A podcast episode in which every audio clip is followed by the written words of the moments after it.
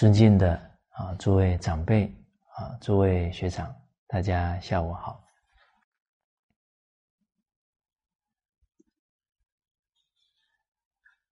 啊，今天啊，我们啊，两千零一十一年呢，啊，这个五月二十八号啊，我们古文班呢一起学习《群书之要》三百六啊，为什么啊？从这个礼拜开始啊，啊，我们一起呢。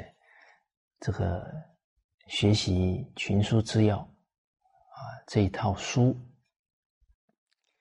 啊，而且呢，其中是截取啊这一套书的三百六十句啊。首先呢，先就这个因缘呢，啊跟大家啊说明一下。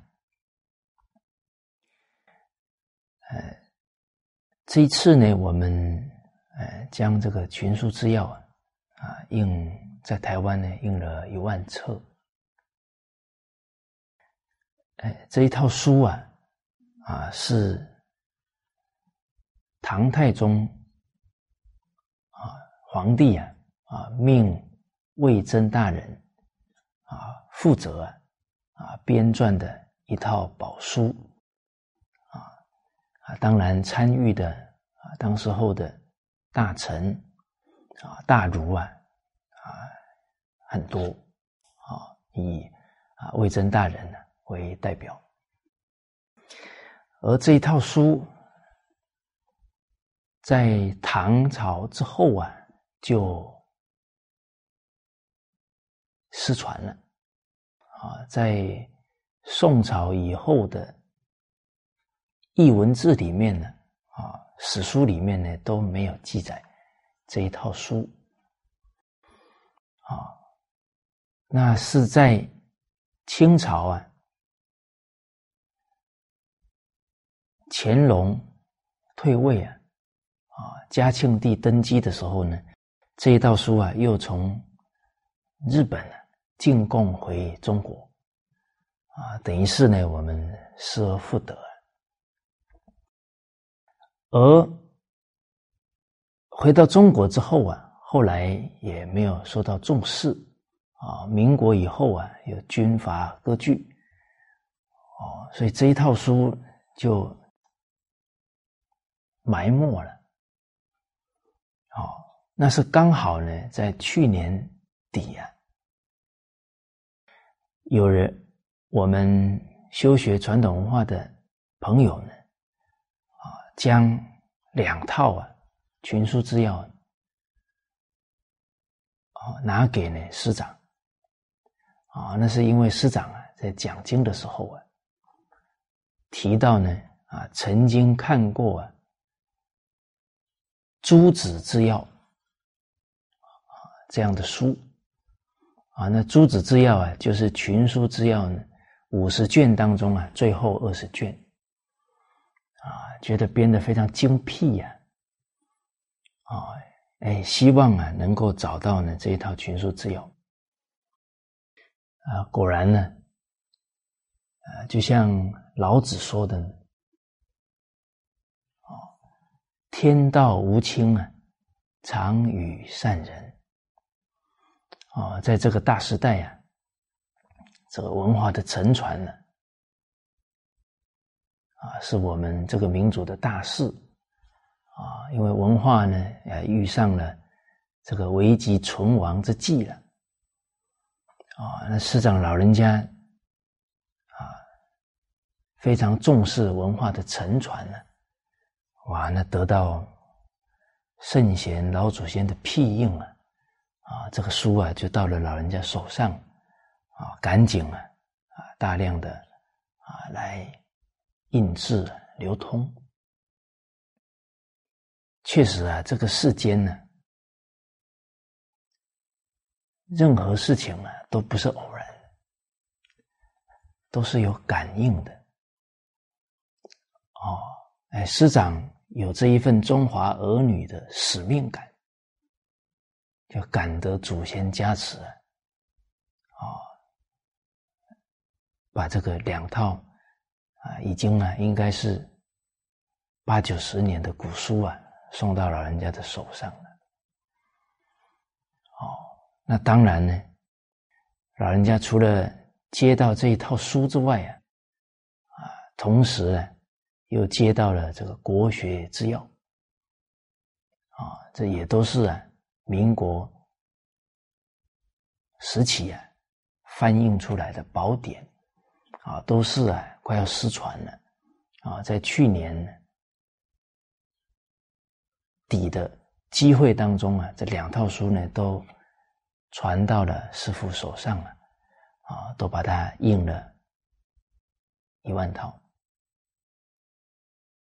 啊，这群书治要啊，这个治呢是治国平天下的政治，啊，等于是呢，啊，在群书当中啊，有关修身齐家治国平天下的。纲要精华呢，把它汇集起来。而国学之要啊，它那个治是自学的，治啊求学问的，啊是民国十六年完成啊，那个时候啊是这些有志之士啊，可能感觉到呢啊，我们中华文化。啊，像《四库全书》啊这么完整的宝书啊，总共有一千五百册。那我们中华儿女啊，要深入中华文化啊，这看着一千五百册啊，不知道从哪里下手啊。所以从一千五百册当中啊，截取精华呢，编成八册。啊，我们只要深入这八册，就了解整个文化的纲领了。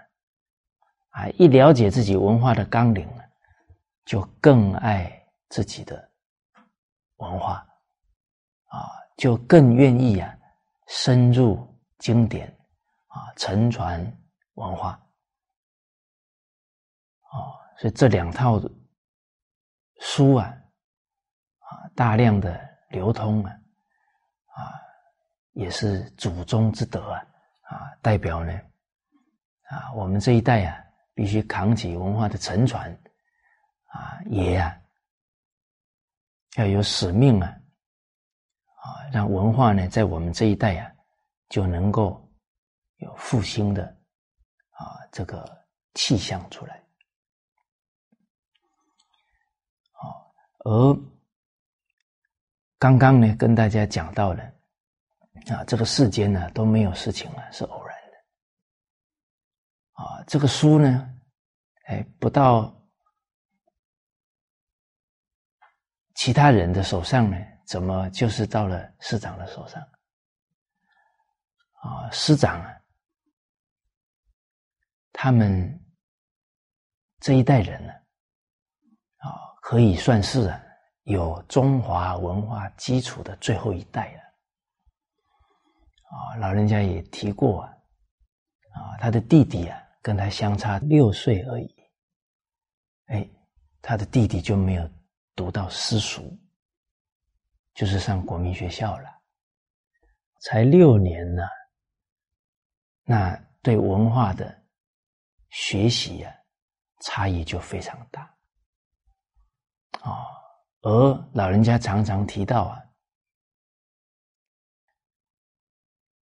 就是因为有中华文化的学习啊，啊，这一生呢，啊，在整个大的社会当中啊，啊，能够不受污染，啊，能够啊，不随波逐流啊，凭的就是有中华文化。啊这个上了私塾啊，从小扎德行根根呢啊，这样的基础啊啊，才能够呢让这一生呢都能够平安啊，都能够啊不受染污啊，进而啊能成就道德学问啊，所以有根呢相当重要啊！啊，有根呢，才有生命力啊！有根呢，才能经得起考验呢，才能站得住脚啊！啊，老人家十一岁啊，就遇到了这个对日抗战，啊，就流离失所了，啊，所以十几岁啊。啊老人家就在想了，啊，因为自己呢感受到这个失学的痛苦，啊，就希望啊，天下的人呢不要再有失学的痛苦，啊，希望呢所有的人呢都能够读到圣贤的教诲，哦，所以十几岁的年龄啊。就在思考呢，怎么样让天下人读到圣贤书？哦，我们听老人家讲这一段呢，啊，非常佩服啊，也很惭愧呢。十几岁呢，哎，像我来讲，都想怎么吃喝玩乐，啊，老人就已经在想，哦，哎，老人家啊，在十几岁的年龄啊，就已经在思考怎么让天下人。有智慧，怎么让天下人呢不要再受他这样的苦？哦，所以从刚刚啊，对，哎，师长啊，十几岁啊，少年时期的一种胸怀啊，大家就不意外啊，为什么这一套书啊，是到了人家手上了？哦，包含。啊，师长呢，在台湾啊，遇待遇到当时候台湾三位高僧大德的指导啊，手把手的教诲，这都跟老人家的爱心、愿心啊，还有好学的心啊，是相感应的。啊，当然，我们今天一起学习古文。一起学习群书治要啊，哎，这也不是偶然的。哦，那诸位学长啊，都有为往圣继绝学啊，为万世开太平的使命，所以我们共聚一堂啊，一起来切磋啊，一起来深入学习古文。哦，哦，所以。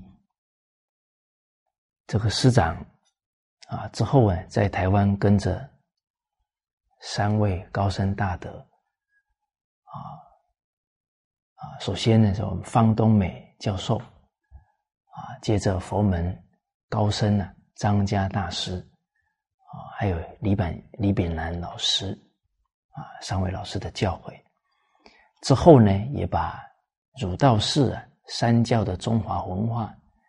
啊，红传到呢全世界五大洲，哦，所以这个啊，是师长为什么能扛起民族文化的沉船，啊，能接收到群书之要这样的宝书，啊，都是啊来自于啊老人家啊对自己民族的。一种责任使命，啊，所以我们也效法师长老人家的精神，啊，因为文化必须靠一代一代人呢，把它承传下去，而且呢，这个沉船呢，一代都不能断，有一代不沉船呢。这五千年的文化就这样丧失掉了，哦，所以身为炎黄子孙呢，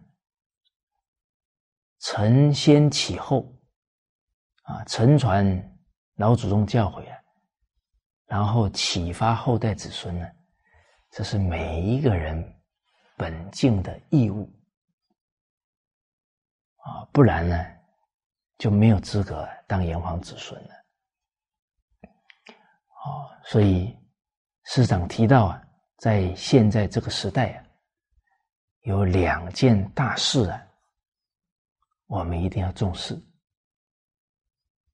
啊，第一呢，啊，挽救中华民族啊传统文化。啊，因为呢，文化呢是民族的灵魂。哦，这个教育啊是文化的生机，这文化必须靠教育啊传承下去。一个民族没有文化，它就没有灵魂了。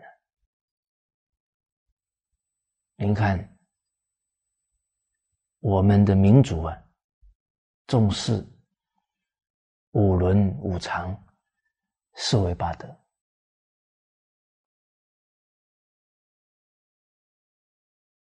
五伦是道啊，五常是德啊。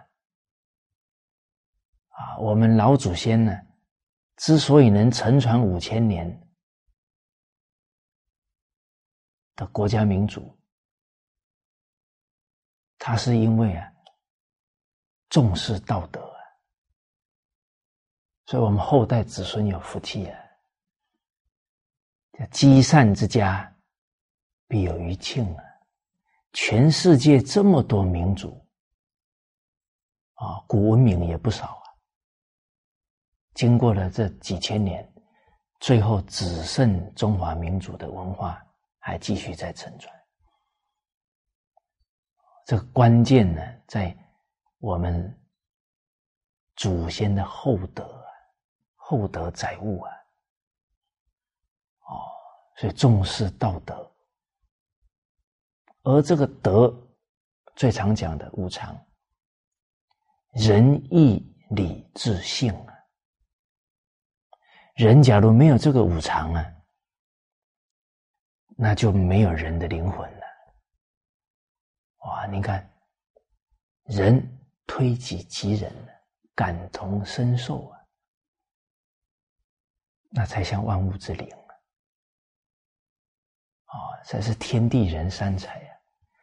假如人不懂得要仁爱了，都是自私自利啊，那就变行尸走肉了。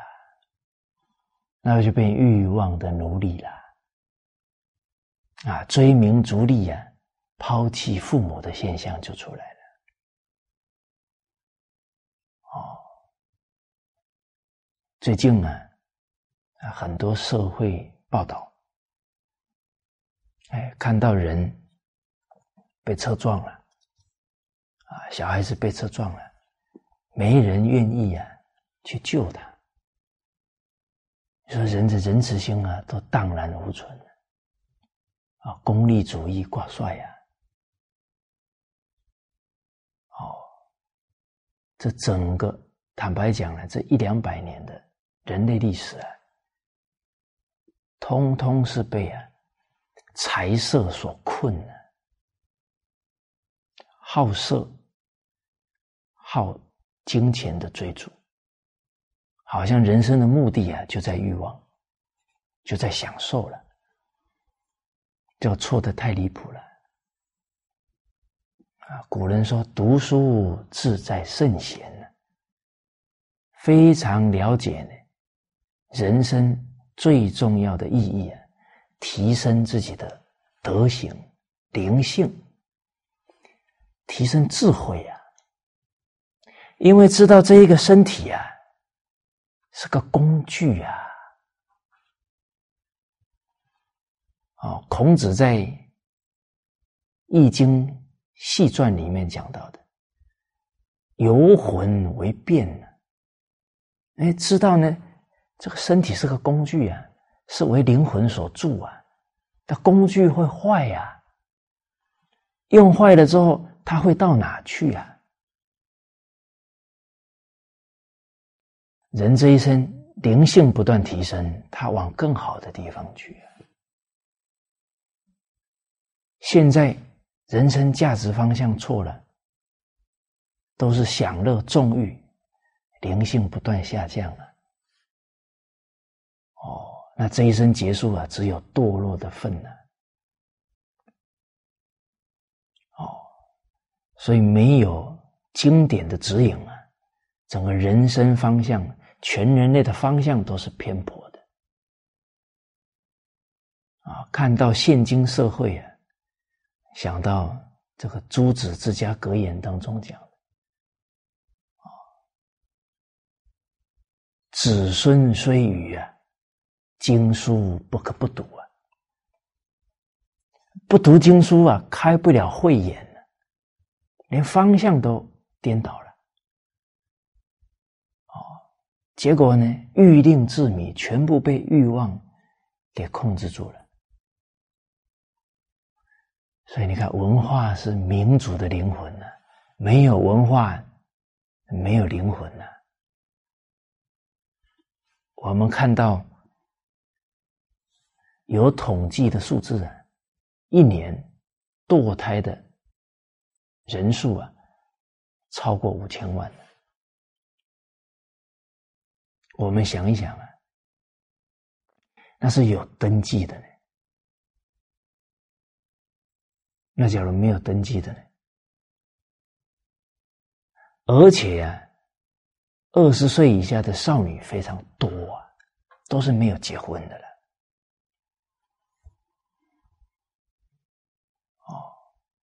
我们要冷静啊，了解，堕胎呀是亲手杀害自己的孩子，这个是任这些动物界都不会这么做的行为，怎么变成万物之灵在做呢？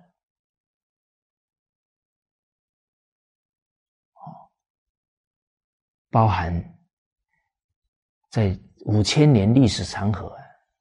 有一个朝代出现一个杀父害母的，都是震惊天下。现在没有沉船文化呢，杀父害母啊，常常都可以听闻这样的事件呢。所以我们看这个仁义礼智信，再不沉船呢，这整个民族啊没有未来。义道义啊，不能见利忘义啊！现在夫妻结婚还没结婚呢，就先财产要先公证了，要分清楚了。夫妻结合都不重视道义了，这个家道怎么传呢？哦，所以真的是。看到现在这个现况啊，哦，我们还有慈悲心啊，还有责任心啊，真的没有比教育、没有比沉传文化更重要的事情了。冷静思考啊，现在所有的家庭问题、社会问题、国与国的冲突，用其他的方法很难解决了。你用经济、用军事、用政治，好像越来越复杂，冲突越来越严重。唯有用教育啊，改变人心啊，能去掉自私自利啊，能为对方着想啊，这个冲突啊，才有可能解决。所以。人祸也好，天灾也好，它根本问题在人心啊！哦，这个在《群书治要》里啊，拣选出来的京剧都讲得很透彻啊，像《尚书》啊，这是中国最早的政治哲学啊，《尚书》里讲到了“坐善降之百祥”。做不善，降之百殃，不就把天灾的问题一句话就讲透了吗？啊，现在人灾祸这么多，上书又讲，天作孽犹可为啊，自作孽不可活啊。每天我们的身体，啊，我们的言语。甚至我们的意念、起心动念，都在造罪孽，怎么可能说人生会顺利、会幸福、会吉祥？那不可能的。可是你看，现在几个大学生毕业出来，你问他：“你大学毕业了，你最希望做的是什么事情？”他会不会说：“我终于可以为社会奉献我的一份力了，我终于可以积德行善了。”嗯，这大学生出来，我怎么赶紧赚很多钱呢？啊，我要花。我要用啊，好像是在一所大学，几千啊上万个大学生呢，发问卷调查啊，他们觉得人生第一重要的是什么事？好像没有超过十个人说最重要的事呢是孝顺。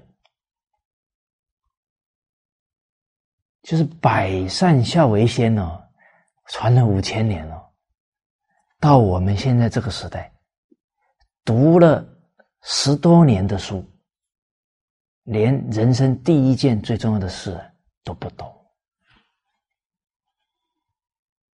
哇，这些现象啊，值得我们所有为人父母、为人老师啊，啊，为人长辈的人。深思啊，什么才是真正的教育啊？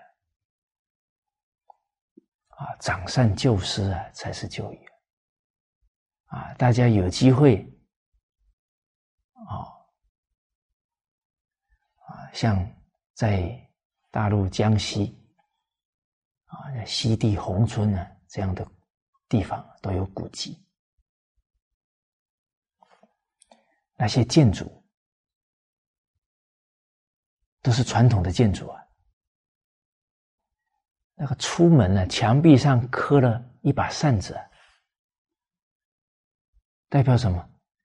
所有的人出门，记住就要干什么事？行善呐！你看那扇子啊，谐音啊，就行善的啊。当然，扇子也很清凉啊。啊，代表出门呢，要让人如沐春风啊！哦，要以和为贵啊！传了五千年，家家都是如此啊。那个家门口的墙壁上，什么装潢？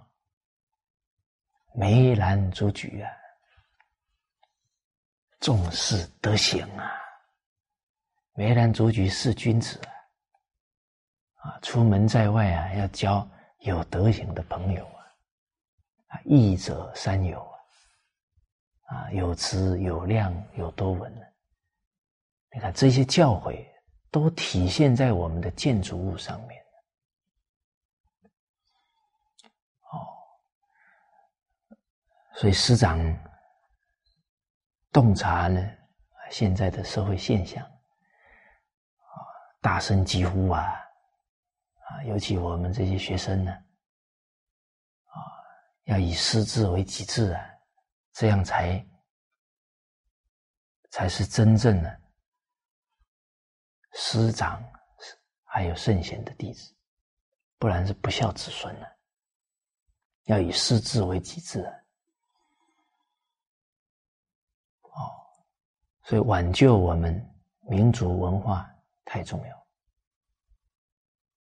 这不止师长大力提倡了，啊，整个我们大陆国内啊，哎，政府啊，号召全国人民啊，弘扬中华传统文化，啊，共建中华民族共有的精神家园，而且啊，定位在呢文化的强国，这太重要了。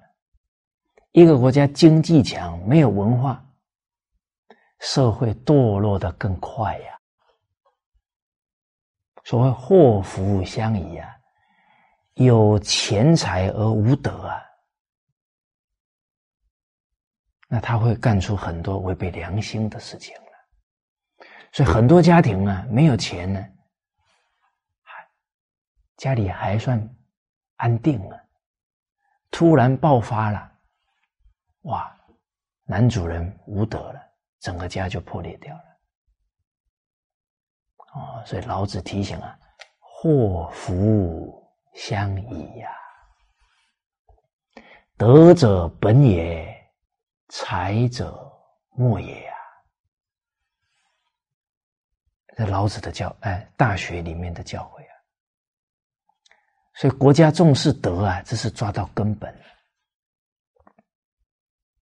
哦，而要全面提升呢。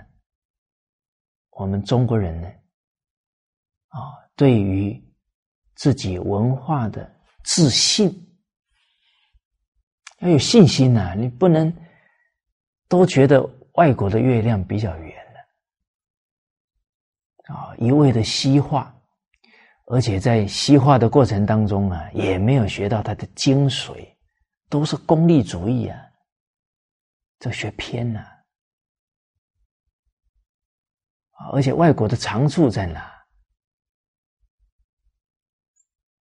孙中山先生看透了，在机器呀，在科学技术啊，其他的都要跟中国学啊。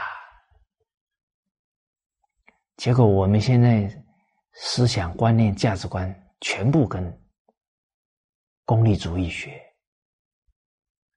所以我们这一两代人，那个堕落的速度太快了。哦，哦，所以文化的自信重要，文化的自觉要整个觉醒过来，哦，珍惜自己的文化。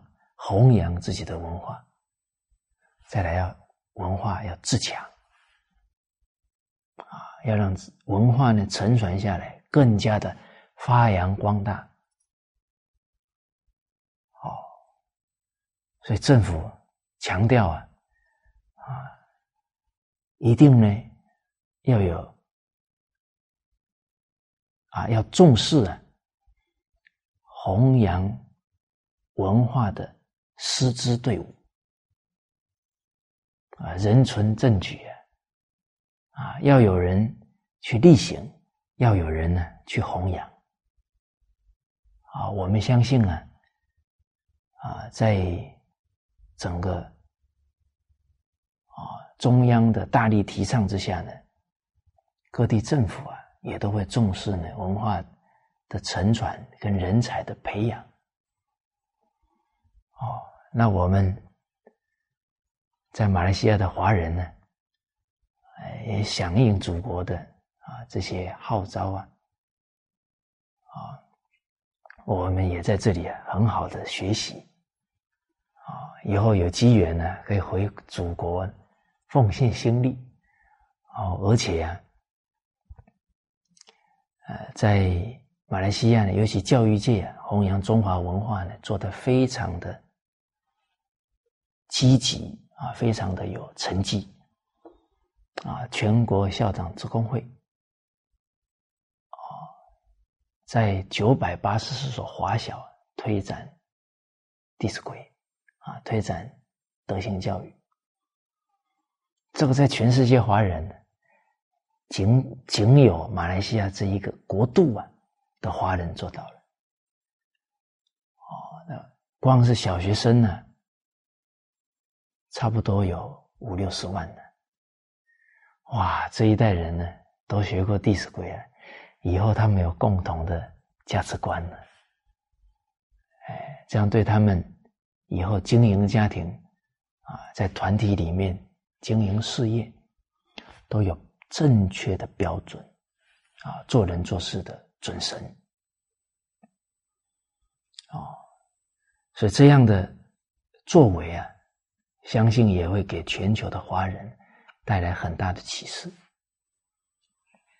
哦，这我们这个祖国也很关心啊，所以呢，啊，我们李金华校长啊，他就是推展啊整个《弟子规》啊入华小呢重要的工程呢，啊，所以这个国内也颁给他呢，哎，终身教育奉贡献奖啊，哦，哎，之后还招待他到 祖国很多名胜呢，啊，去参观访问呢，这个也都代表啊。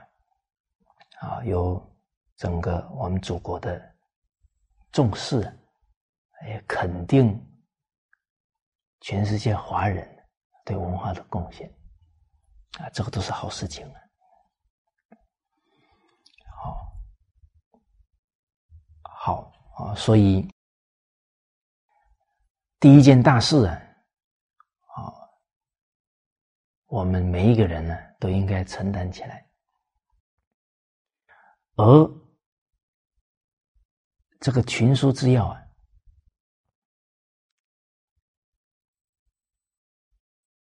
是在唐朝呢啊编撰的啊。待会啊，我们在序文当中啊，再详细呢跟大家做一个解释解啊一个讲解。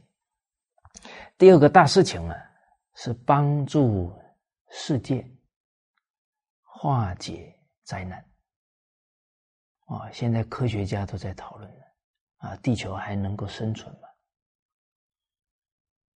而现在这个时代啊，最大的危机在哪里呢？在信心危机。人对伦理道德、对因果这些教诲啊，不相信了，人心就快速堕落了。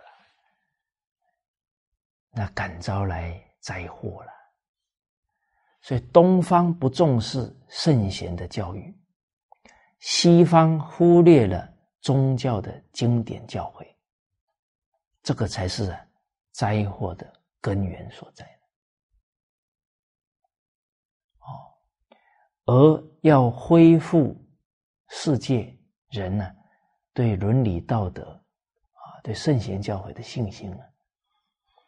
那得先有人做出榜样才行了。哦，就像这个零五年啊，师长老人家在家乡建立啊庐江中华文化教育中心啊，用《弟子规》啊啊，面对啊汤池镇啊四万八千人啊弘扬这部经典。啊，短短几个月呀，啊，这人心啊，转变的很大，啊，所以确实啊，人是可以教的好，啊，本来离婚率很高啊，那快速啊降下来了，啊，才一年的时间呢，几乎降了一半，但是呢，离婚的呢，在镇上一个都没有，都是出去工作了，外面有诱惑了。啊，在镇上的有听过课的，一对都没有离婚。这个都是证明啊，人之初性本善啊，人都有情义啊，有道义啊，你得有人提醒，有人教啊。哦，这后来呢，刚好呢，也是这个祖宗保佑啊，啊，在这个小镇的教学成果，啊，在零六年，啊，联合国。啊，教科文组织啊，有跟全世界一百九十二个国家分享。哎，这些国家代表啊，都是长期关注世界和平的。哎，之后看到啊，真的可以透过伦理道德教育改善社会风气。哇，很多代表啊，都非常希望呢，啊，到汤池学习。后来，啊，好像有也有十几位代表啊，他们有到当时啊实际去考察过，所以我们可以感觉到啊，全世界都在找好的方法来化解灾难，啊，所以一个小镇做榜样了，啊，会给有缘的人呢起信心。啊，所以现在呢，啊，假如中国做榜样，啊，由我们中国做起，那将可以啊，带动全世界信任伦理道德，啊，深入伦理道德教育。啊，所以事实上呢，老天呢也给了这个中国人呢，啊给了全球的华人。一个时代使命，就是挽救世界的劫难。哦，这个不是我说的啊。假如哎，大家一听说啊，那是是你个人的看法啊，我讲话没什么力量。哦，这个是七零年代啊，汤恩比教授讲的。英国人讲的，那是那个时代西方社会公认的大历史哲学家，有真实的学问呢。哦，他提出来解决二十一世纪的社会问题啊，要靠中国的孔孟学说跟大乘佛法。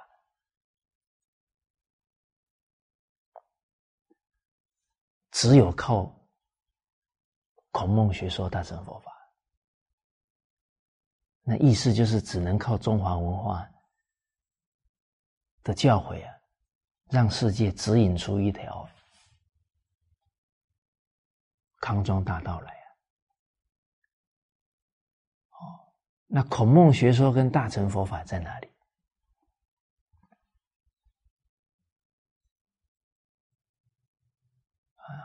只要是华人呢，只要有读过经典的，都懂得其中的教诲啊。那等于是，他们比这句话就告诉我们：我们有救世的法宝啊！哦，有救世的法宝，还袖手旁观呢？这个叫见死不救了。见义不为，无勇也；见死不救啊，这个是造罪孽了。哦，那阎罗王那边都会记载了。哦，那那我们这一生就变成活的麻木了。哦，所以被我们碰到这个大时代了。啊，当今之事啊，舍我其谁啊？不管是为民主还是为世界。都应该扛起这个责任，而我们要扛起来，我们也根基要牢啊，啊，要有德行的根基，要有文言文的根基啊，啊，所以我们从去年五月开始一起学古文，啊，文言文，啊，学了几十篇呢，啊，哎，这一次以后啊，我们把古文的内容啊。就以群书治要三百六为主，啊，这是同时学古文，同时扎德行的根，同时掌握修身齐家治国平天下的学问，哦，好，那我们呢，在进入三百六十句以前呢，首先呢，我们来看师长。啊，对这一套书的写的序文，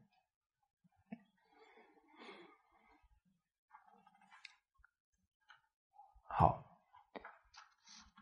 我们现在是带着对民族啊、对世界的一种使命啊这样的自愿呢来学这些教诲啊。其实啊，一个人学经典呢。吸收的深浅啊，深度广度啊，跟他的志向成正比。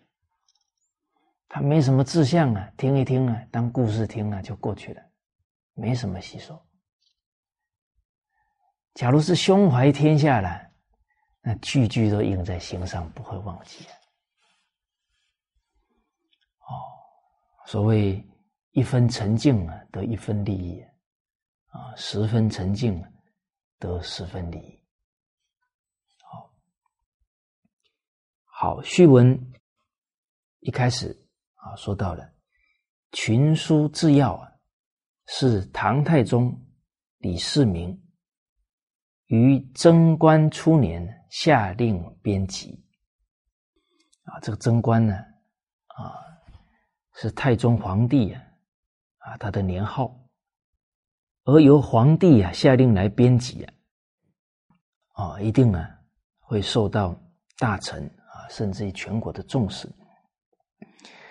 而太宗十六岁啊，随父从军，啊，年轻啊，啊，就跟着父亲啊，在当时候的时代呢。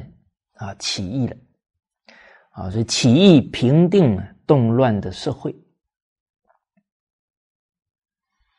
而且啊，在这个动乱呢相当长，啊，从汉朝末年、魏晋南北朝、隋朝，啊，这这等于是动乱呢也有一两百年的时间了，啊，那这些朝代啊，时间都很短。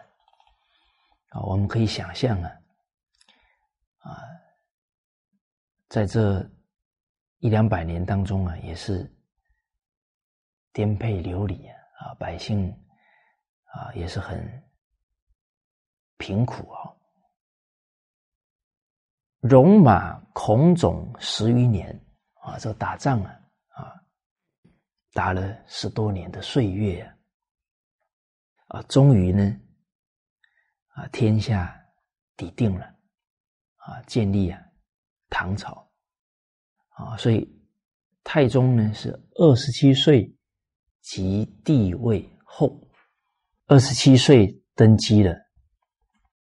接着呢，演武修文，这演武啊，哦，就是呢，哎，仗打了这么久了，哦，从汉末之后啊。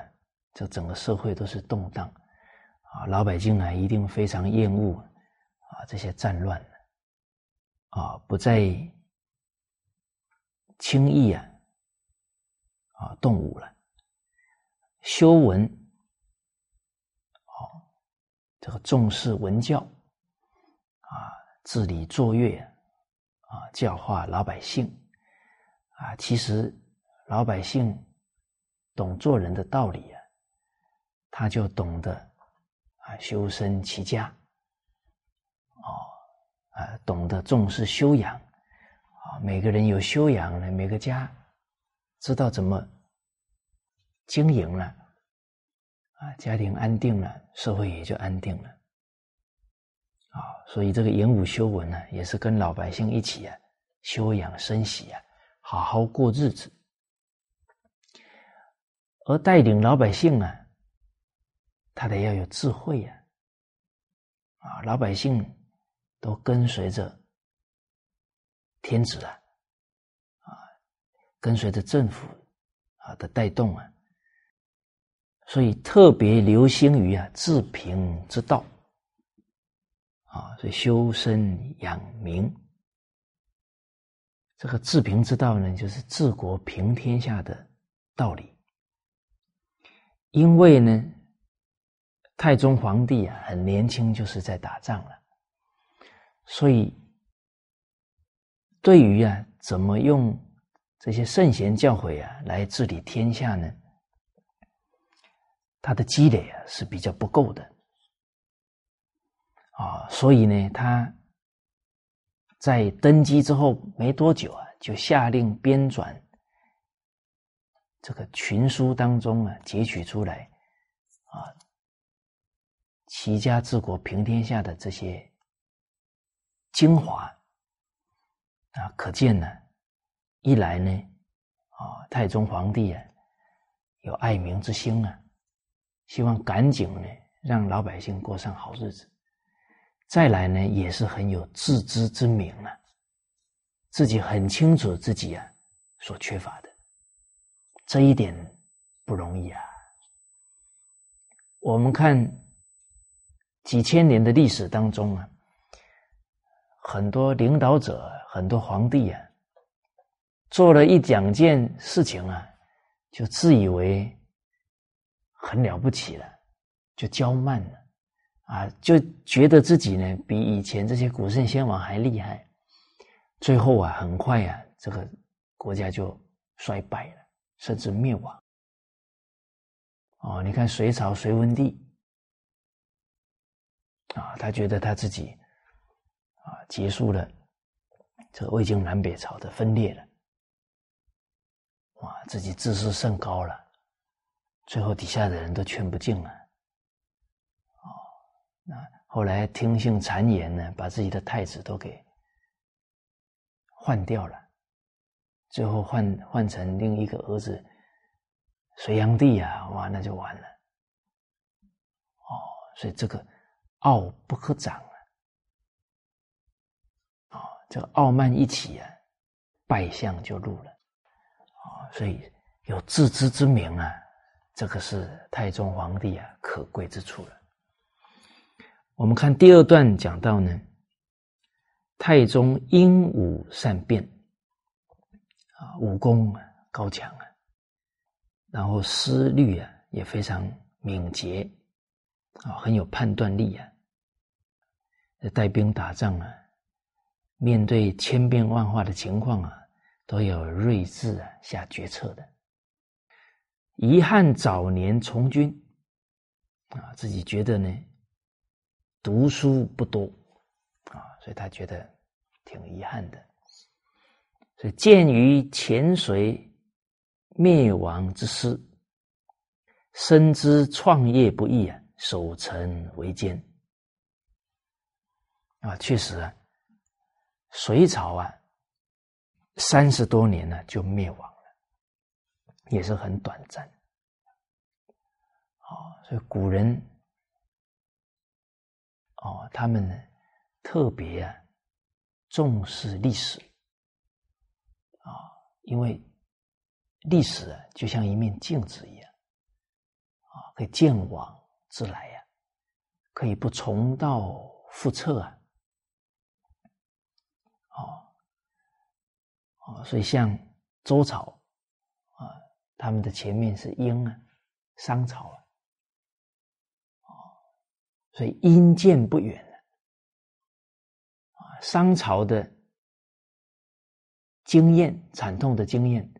离我们还不远呢，我们应该引以为戒啊！啊，不可以再疏忽了啊，不可以再呀犯同样的问题了。所以深刻体会啊，创业是不容易啊，守成呢更加的艰难。哦我们之前呢一起学习过啊《建太宗十四书》啊，里面啊有提到啊，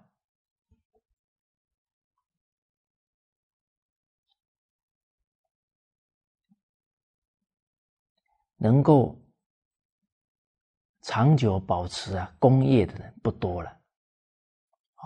为什么呢？在守城当中啊，享福啊，人一享福啊，这个心态呢错误了啊，整个国家的风气啊就不一样了。哦，十四书里面提到的结成则胡越为一体啊，在创业的时候啊，大家。同心同德啊，为国为民啊，连不同的种族都能团结在一起。傲物则骨肉为行路啊，一掌权呢，一享福了，这傲慢心起来了。哦，不尊重大臣啊，奴役百姓了啊，最后呢，连骨肉至亲啊，都形同陌路了。啊，所以这个守成为艰呢，最难最难的是守住一个领导者自己的德行。顺境啊，比逆境还难修行。啊，逆境是磨练人呢，顺境是淘汰人。啊，这个没有高度的警觉呀，是很难不在权贵当中堕落的。啊，所以我们看《孝经·诸侯章》里面讲的，啊，战战兢兢，如临深渊，如履薄冰。所以在位期间呢，啊，鼓励群臣进谏，主动啊，引导、鼓励啊，群臣呢向他谏言。哦，这个是为君者很难得的一个胸怀，啊，能够纳谏，甚至啊，能够求谏，啊，求大臣呢劝谏。哦当然，我们现在讲到唐太宗的风范呢，啊，我们在家庭啊，在团体当中啊，身为一个领导者，也都要见贤啊，思齐啊，鼓励群臣进谏呢，而且批评其决策过失啊，把他的不妥错误啊指出来。啊，为什么呢？一个决策的错误啊，影响的百姓啊，何止千千万万呢？哦，所以天子啊，啊，是代表上天呢爱护子民啊，啊，怎么忍心因为自己的过失啊，而让人民受苦呢？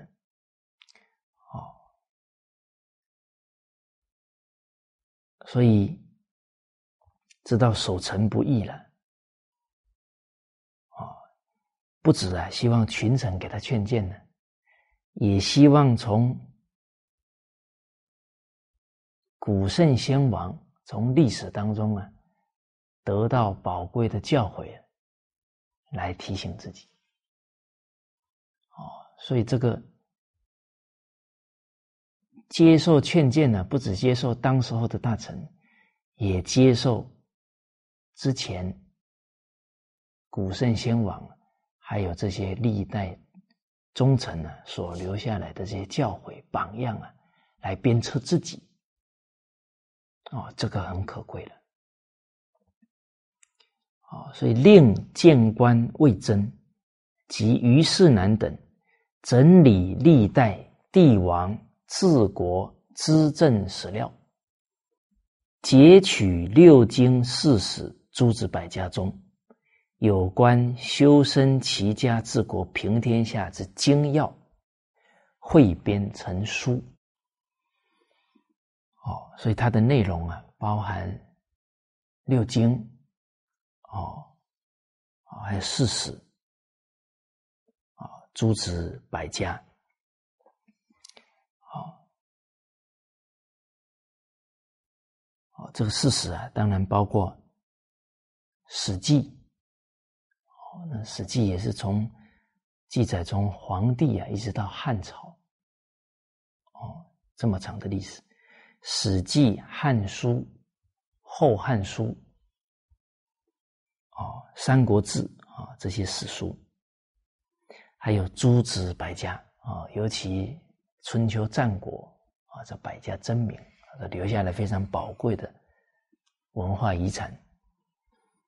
好，从经石子当中啊，挑出跟修齐治平啊相应的精要，把它编纂成书。上始武帝，在历史当中啊，从武帝开始啊，下气静待啊，这其中几千年的历史呢。至一万四千多部，八万九千多卷古籍中，博采典籍六十五种，共五十余万言。哦，我们看到这里啊，真的读《群书之要》以前呢，啊，要跟所有经史子这些圣贤人顶礼三拜，啊，也要跟呢编撰《群书之要》的这些大臣呢，也要给他们顶礼三拜。哦，哦，所以啊，包含呢要给太宗皇帝啊感谢了。哎，陈泽林哦，哎，你每天这么恭敬啊，礼拜这些圣哲人呢，他冥冥当中啊护佑你，哎，特别啊能够啊相应这些教诲啊。哦大家想一想啊，一万四千多部书放在我们面前，哦，都不知道从哪里开始看起了。而且我们的程度呢，连看都有困难，还还挑。哦，八万九千多卷里面呢，挑出六十五部书，啊，五十万卷啊，五十卷，五十万言。都是当时候最有学问的人来挑的，所以随着我们深入群书之要啊，真的对于这些大臣呢，这佩服的五体投地了。好，下一段说到了书成，这是书啊编纂成了。如魏征于序文中所说，哦，另一这个群书之要啊，当时候编纂完序文是由魏征大人所写的啊。我们待会啊也会啊一起学习这一篇序文啊。他在文中所说到呢，实为一部，用之当今，足以鉴览前古。传之来业，可以移绝孙魔的治世宝典。魏大人说到呢，这一部书啊，实在是呢，可以说是啊，用在当时候的社会啊，可以呢，这个鉴览前古啊，就是可以以。古人的这些经验智慧啊，来经营自己的人生。哦，能尤其他们办政治的，哦，可以少走很多弯路啊，哦，可以有非常多效法的啊这些榜样，啊，可以掌握啊。哦，从武帝啊到晋朝啊，这些政治智慧，而且呢，传之于来业啊，就传到后世去啊，是可以遗绝孙谋啊。这个遗就是遗留啊，就是传下去，可以。恩泽后世，啊，这个孙谋就是后代子孙呢，能更好的啊经营他的幸福人生啊。这个谋就是怎么谋求他们人生的幸福。哦，因为呢这一部书里面呢都是修身齐家、治国平天下的学问啊，对于。后世，他们经营家庭呢，啊甚至有机会出来，啊，为人民谋福祉的，哦，都可以啊，以这一部书呢而得到宝贵的启示，啊，所以确实是见往知来的一个治世宝典。太宗喜其广博而切要，啊，太宗皇帝啊非常欢喜呢，啊，他涵盖的这些道德学问呢很广博，而且呢挑出来的都是非常精辟的切要的部分，哦，这个没有真正的读通这些。经史子的教诲啊，也很难能挑的这么精准。而太宗皇帝啊，日日手不释卷，哦，每天呢一有时间呢，赶紧看，哦，希望呢自己呢早有一天呢，哦，有经营政治的智慧啊，老百姓就早一天呢。得利益了，哦，我们看到太宗皇帝啊这么不辞劳苦的在学习呀，都是因为呢，他有一个根本的动力啊，就是爱护人民。哦，那我们现在群书资料也到我们手上了，啊，那我们能不能？每天手不释卷，啊，深入群书资料，大家笑是什么意思？哦，假如不能，就是慈悲心不够，你没使命感了，得过且过了，哦，所以我们冷静观察。一个人呢，在哪一段时间成长最快？啊，就他很有使命感的那一段时间。哦，你看很多年轻的女士啊，生了孩子了，啊，也没人叫她去买书，她买一堆教育孩子的书，拼命看，怕误了孩子，这是母爱呀。哦，所以人一有爱呀，爱心啊。他就有源源不绝的动力。哦，到学校教书啊，谁催促老师们用功读书啊？也都是要自己主动啊！啊，不止在书上学习，要跟很有经教学经验的老前辈取经啊！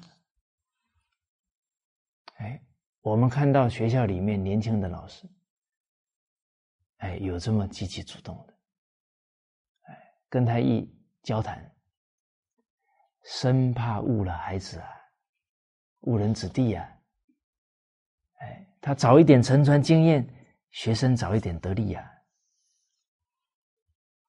哦，所以慈悲为本呢，动力在慈悲啊，方便为门呢，啊，要利益他人呢，设身处地，善巧方便的。所以太宗皇帝吸收了啊这些古圣先王这些经典的智慧了，他也要因时因地啊把它运用上去啊。哦，所以太宗皇帝说到了曰：“使我击鼓临事不惑者，卿等利也。”太宗说道啊，让我能够这个击啊。就是考察，他每一次面对事情的时候，都能以几千年历史当中的这些经验智慧来判断、来做决策，他不会迷惑，他也应对啊笃定。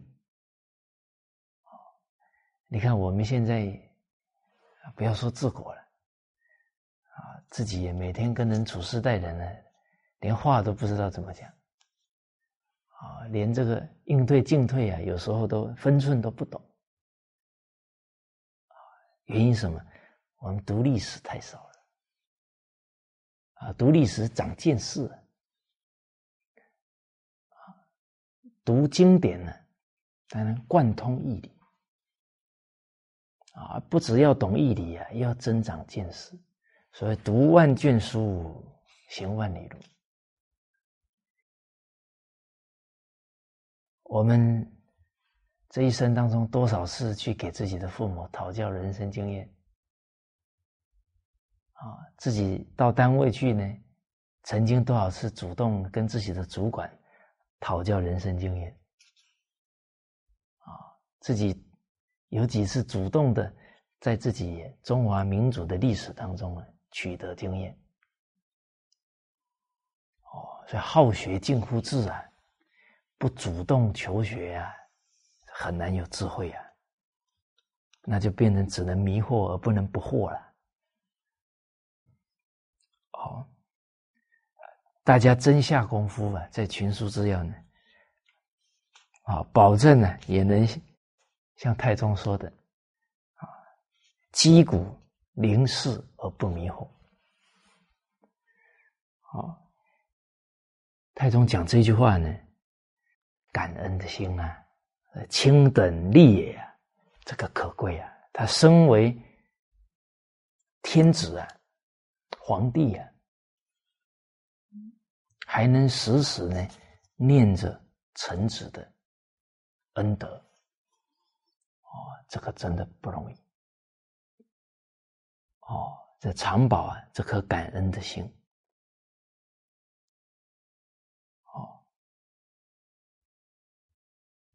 哦，尤其这个太宗皇帝啊，常常啊在群臣面前呢。啊，都是赞叹魏征大人，啊，觉得这这魏魏大人呢，就像他的老师一样啊，而且呢，整个贞观盛世啊，他还归功于啊魏大人的这些劝谏呢，哦，所以太宗的人格特质啊是非常可敬可爱的，哦，由是而知啊。贞观之治的太平盛况，此书啊贡献大也。能成就一个盛世是结果，原因啊，在天子有正确的思想、正确的政治智慧，那就是从这一部书当中啊承传来的。啊，所以成为。从政者必读之宝书啊，啊，实在是从事政治人必定要读的一本宝典啊。这个师长啊，这刚好啊，这一次啊，跟啊我们马来西亚前首相啊啊马哈迪先生呢见面的时候，讲到这一套宝书啊。啊，那个，这个马哈迪先生马上就说：“哎，我也要学习啊！哦，您看，呃，长者呢，八十七岁了，这么好学，这么希望也从中国的政治智慧中啊，能学到，哎，是不是能利益他自己的国度啊？哦。”这这个好学的精神都值得我们效法，哦，所以这个师长啊，就希望啊，啊，我们能够呢，再把这个《群书治要》三百六十句再翻成英文，啊，来提供给啊各国从政者，啊，来深入啊中国的政治智慧，而且呀。中华文化呢，不是属于啊华人的。啊，我们的老祖先跟圣贤人，他的心胸是非常宽广。啊，应该是属于全天下的人类的。哦，不只是从政者必读，应该是呢，所有为人父母必读，为人老师必读，为企业团体领导者必读的宝典，哎，这个都是修齐治平的学问呢。每个家庭、每个团体，啊啊，小到家庭啊，大到国家天下都需要。而且呢，我们要了解到啊，唐朝离汉朝几百年的历史。而且呢，之前要经过魏晋南北朝、隋朝的动乱，经过了一两百年的动乱，我们想一想，要多久的时间让天下大治？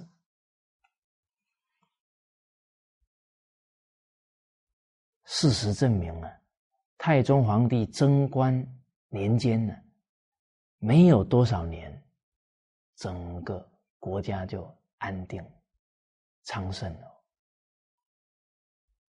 所以就可以了解到啊，只要教育办对了，只要政治用对了，这些为政之之道了，这个民心啊是很快的接受教化，天下就安定了，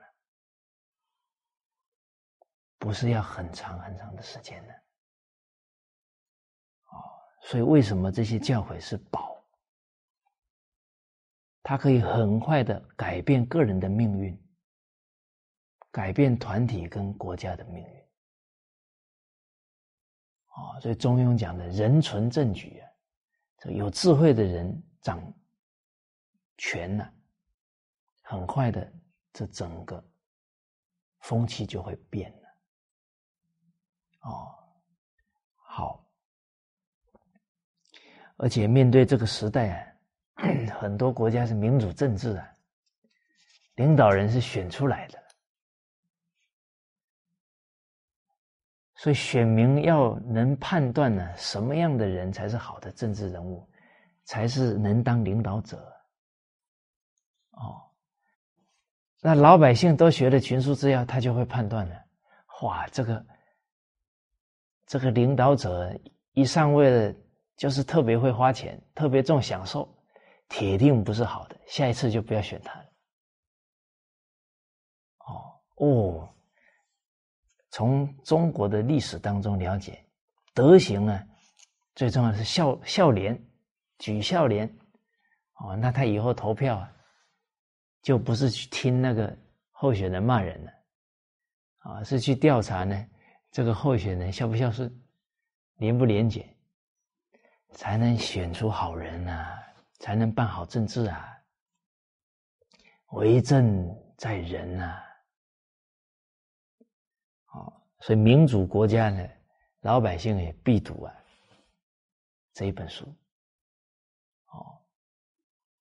啊，不然呢，投错票了啊，每个人都要负因果责任的。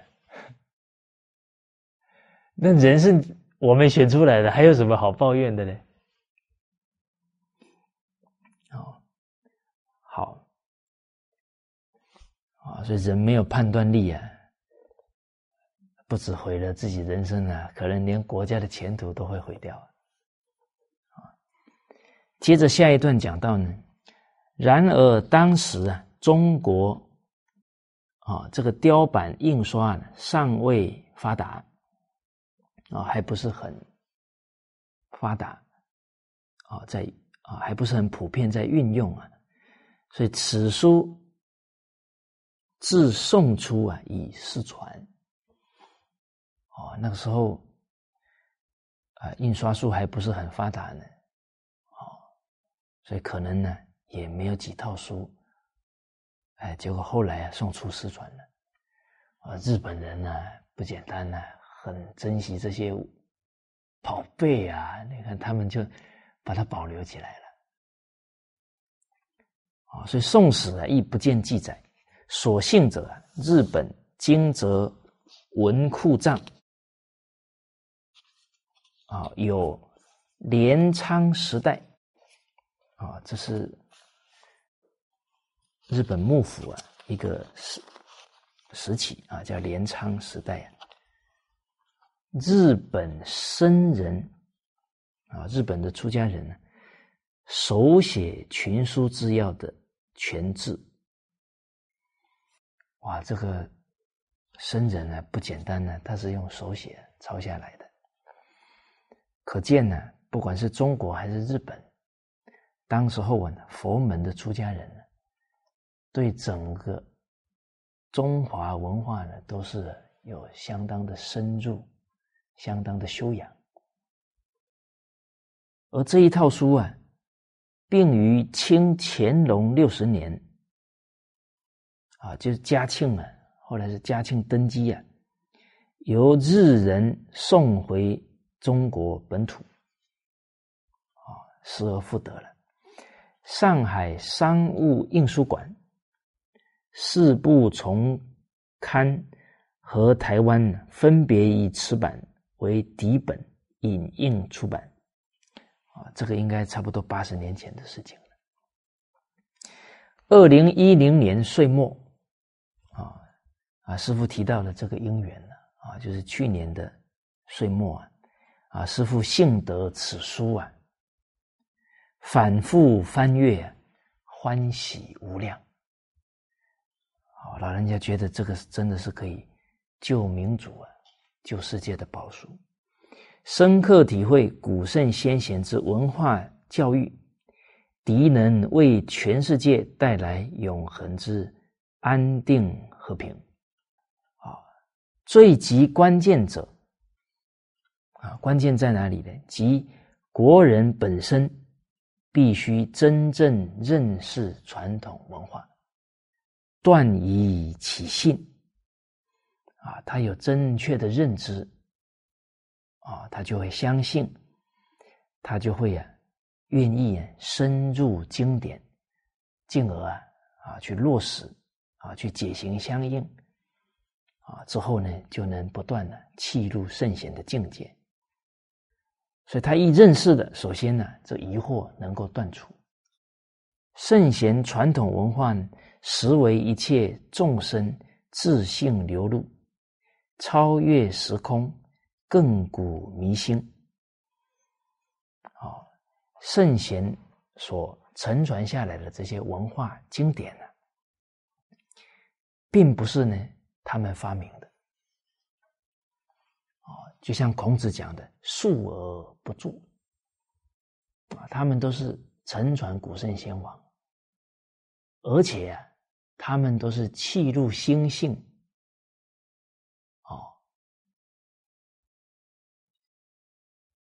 气入啊，这是啊明德。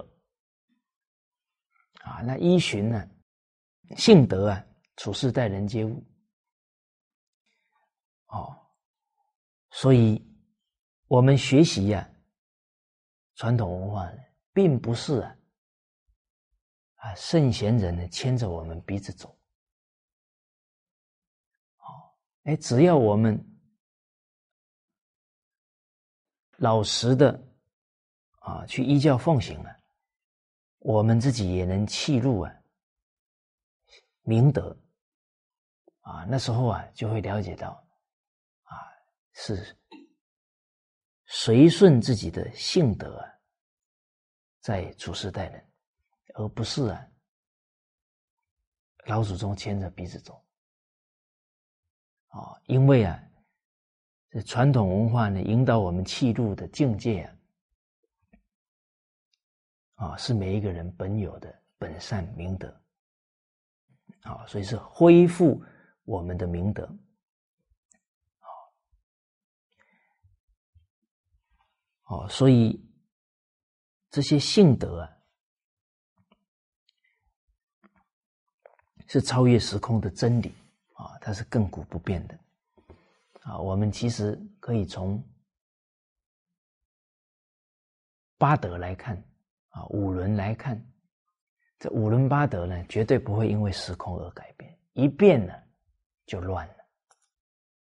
所以这个不是谁发明的，这个都是跟性德相应的学问嘛。我们看孝悌忠信礼义廉耻。